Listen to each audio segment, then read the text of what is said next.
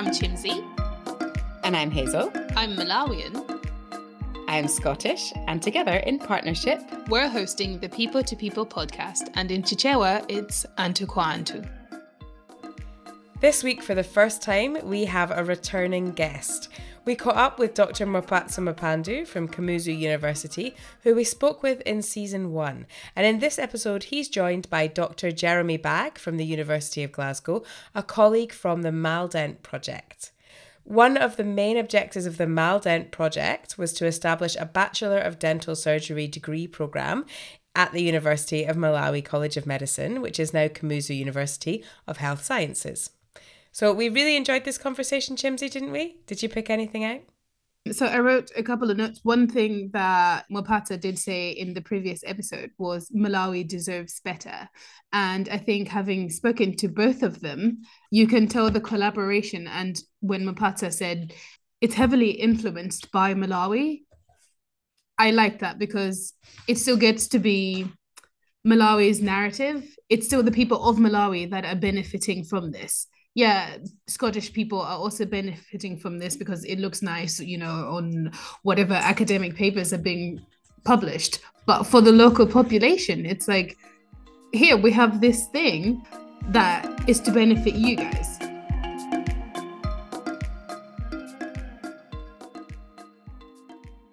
So let's start at the beginning then. I'd love you both to introduce yourselves and tell me what it is about dentistry that interests you? I've always wanted to ask a dentist this. Why would you want to stare in people's mouths and cause pain like you do? What is it that excites you about dentistry? Well, I suppose as I'm the dentist, I should be the first to answer that. And, and maybe I'm not the best dentist to be asking in that as soon as I qualified as a dentist, I went and did a PhD in microbiology. Though I did then do further clinical work in Cardiff, I then went on and did postgraduate clinical training in microbiology for the MRCPath exam. So I've always seen myself as a dentist, but really as a dentist with a specific interest in infectious diseases, microbiology, infection control, and so on. And I went straight down the sort of academic route. In a strange sort of way, I think that turned out to be very useful for the MalDent project because ultimately I'd become the head of the dental school in Glasgow, a post I'd held for quite a number of years and you develop a number of generalizable skills in relation to managing a complex clinical program. And it is worth saying at the outset that teaching dentists is actually quite different from teaching doctors because when dental students get to the clinical years, typically year three, in effect, they are working as dentists. They have their own patients, so they learn on the job, obviously very well supervised, the problem, then, if you like, or the challenge for setting up a new school is that you need a lot of very expensive, very complex kit. You need dental nurses to support the students. You need engineers who can maintain the kit. I know it's uncommon for people to die from dental decay and dental disease, but actually, the morbidity in terms of people unable to go to work, children unable to go to school if they have serious dental pain with no access to treatment is very, very significant. And in countries like Malawi, people do sometimes die from overwhelming dental sepsis, but there are other diseases like oral cancer, head and neck cancer, which also go undetected without a dental service. So these are the, some of the things that have excited me, one, to be a dentist, but two, as a dentist, when I then met Mwapatsa in Glasgow, to get very, very excited about the possibility of working in partnership with him and his team to establish something that would be suitable to the Malawian environment. And I'll leave um, to tell you what phrase he coined uh, for the type of dentist we were hoping to train. Um, Mwapatsa Mipando if you forget about that, Mwapatsa means you have given and Mipando uh, chairs. So you have given chairs. That's the literal translation of my name. I'm a physiologist, but I served as the principal of the medical school then. On the strategic plan, we had needed to develop a dental school. But also at a personal level, I remember listening on TV and seeing in the rural areas where they didn't have dentists, people using pliers to remove teeth. That did touch me. And I think not only myself, and I think a number of uh, other people also saw that TV program where physically somebody who was not trained as a dentist, but he was just removing the teeth using a plier. So a combination of a strategic decision of institution plus also that drive, seeing what uh, Malawians were going through was what drove me to work with my team to say we should go for starting uh, a dental school in Malawi. When I went back into history looking at why we had failed before, one of the reasons was making sure that we needed to have partners that would help us who had experience in starting a dental school. We had said uh, we want a dentist that is locally relevant and globally by December we'll have the first graduates that are fully trained in Malawi.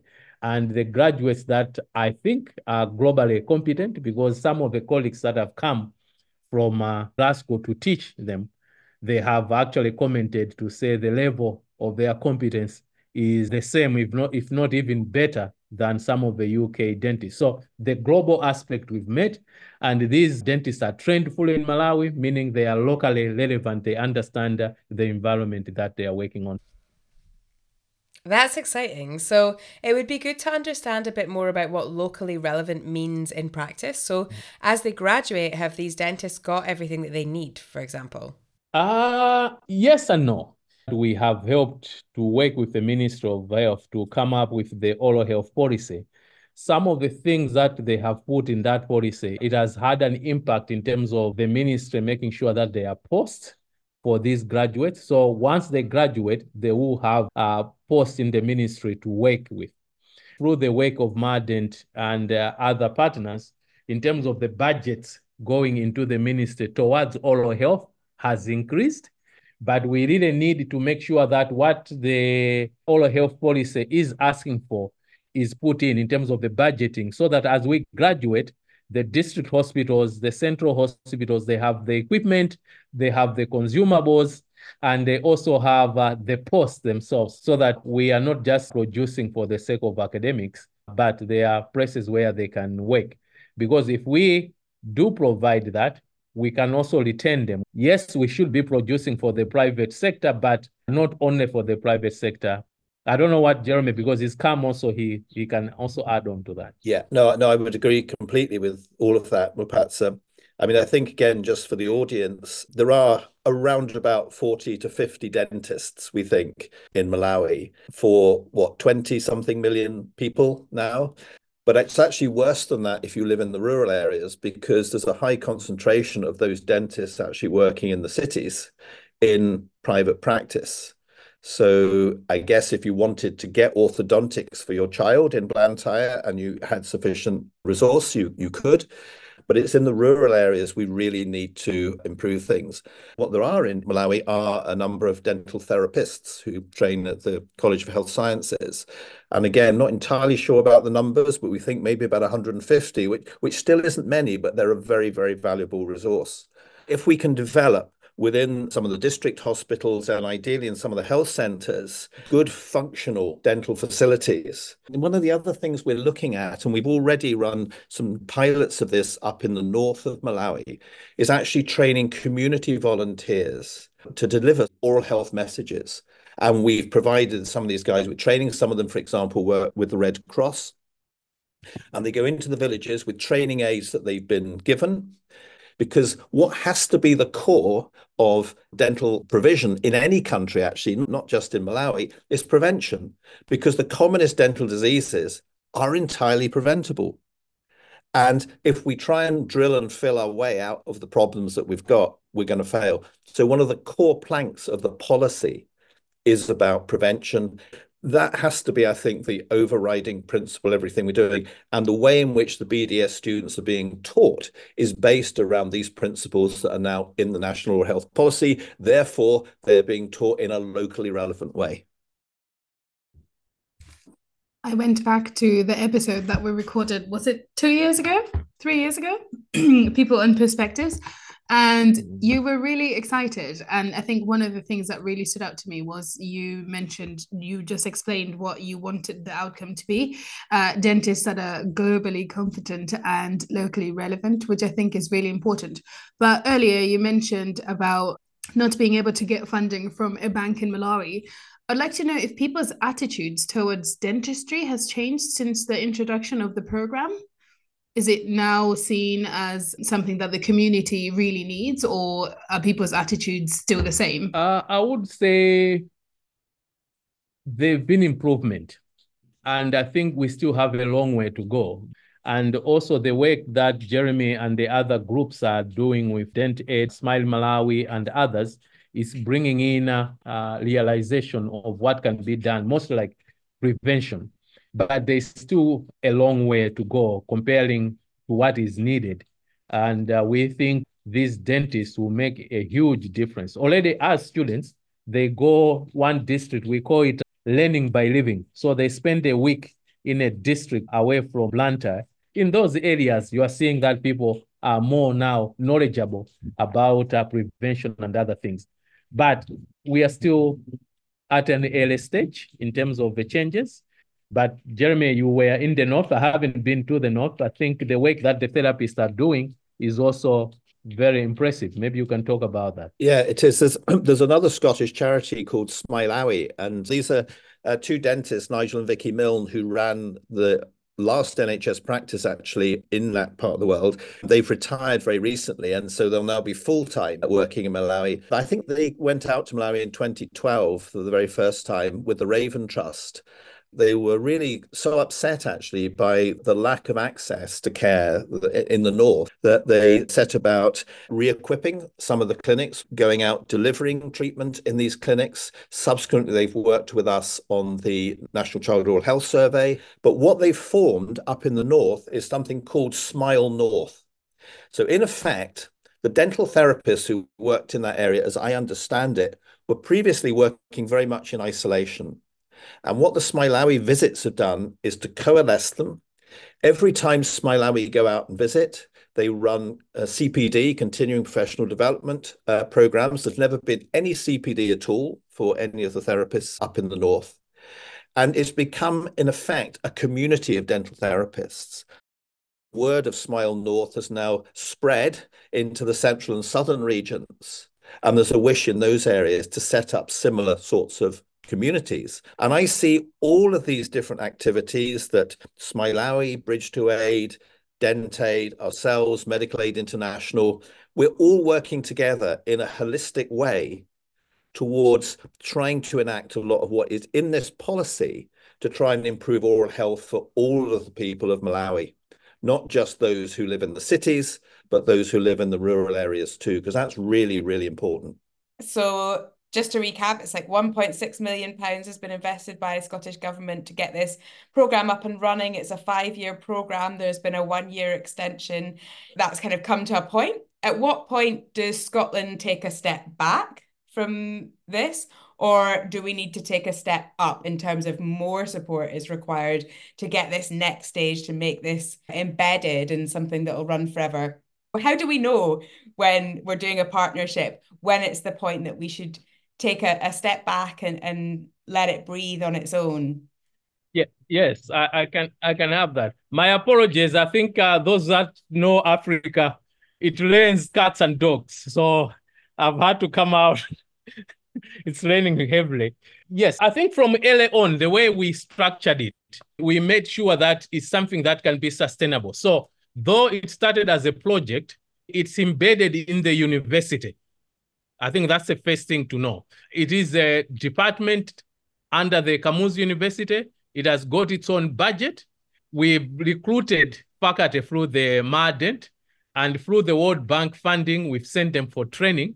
So the first five years and out the next two years, we'll still need support of our colleagues in terms of the teaching from Scotland and other countries. Until these Malawians return, as they return, they will take up the teaching which is required. However, I think the global aspect is important. We cannot completely stop working with colleagues from Scotland and other places.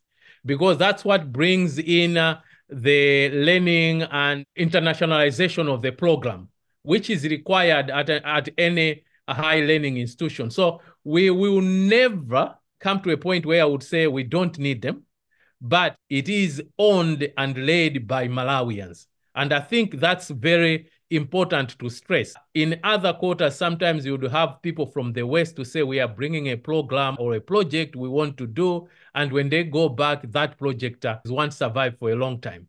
This was done in reverse. We need the support. We work in terms of a symbiotic, but it's owned by Malawians. The other part that maybe we don't talk much is also the benefit that our colleagues from the West, in this case from Glasgow and others, do get we are able to host students from University of Glasgow and other universities who come and get exposed to conditions which maybe they have just read, they've never seen. And in terms of support with teaching, it doesn't have to be people coming from Scotland. You know, there will be colleagues in dental schools in Zambia, Zimbabwe, Tanzania, for example, who maybe have a skill set that is missing at the minute at KUHES, but KUHES may well have somebody there, like a maxillofacial surgeon, who could support a gap in one of the other schools in neighboring countries. And it's relatively inexpensive to share faculty across local borders rather than flying people in from miles away.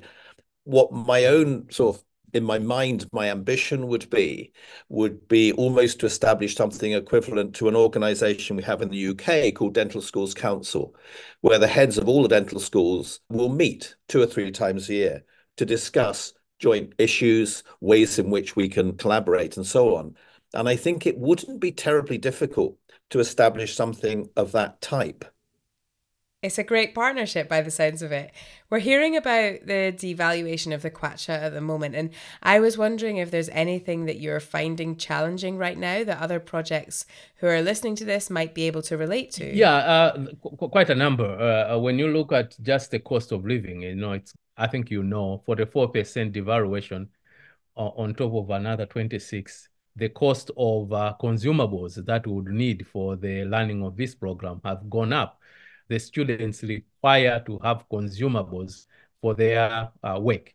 And all these consumables, most of them, you have to import them from outside. So if you don't have Forex, and if you cannot have a supplier, it becomes a problem in terms of the delivery of the program.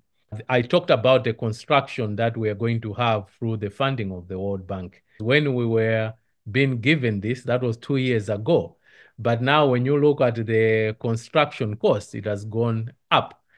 The other parties would love to have our students exposed to other environments, like say sending them to the UK, sending them to South Africa. The economy won't allow that. We hope that we won't face a brain drain. The people that we are investing to train, we hope that they will come back and that we will be able to retain them within the institution. Uh, lastly, is also sometimes a fear that when we are putting for grant applications, if, the economy, the global economy is not working well, I think uh, you have challenges of cuts uh, through the UK government and other things. Those have impact uh, on the local level. Just coming back to the issue of elective exchanges, we have in the past had our own dental students going to countries like Malawi for electives. My concern about that has always been it's a one way traffic. Nothing's settled yet, but I have been having very recent discussions uh, with a colleague at the Royal College of Physicians and Surgeons in Glasgow about this.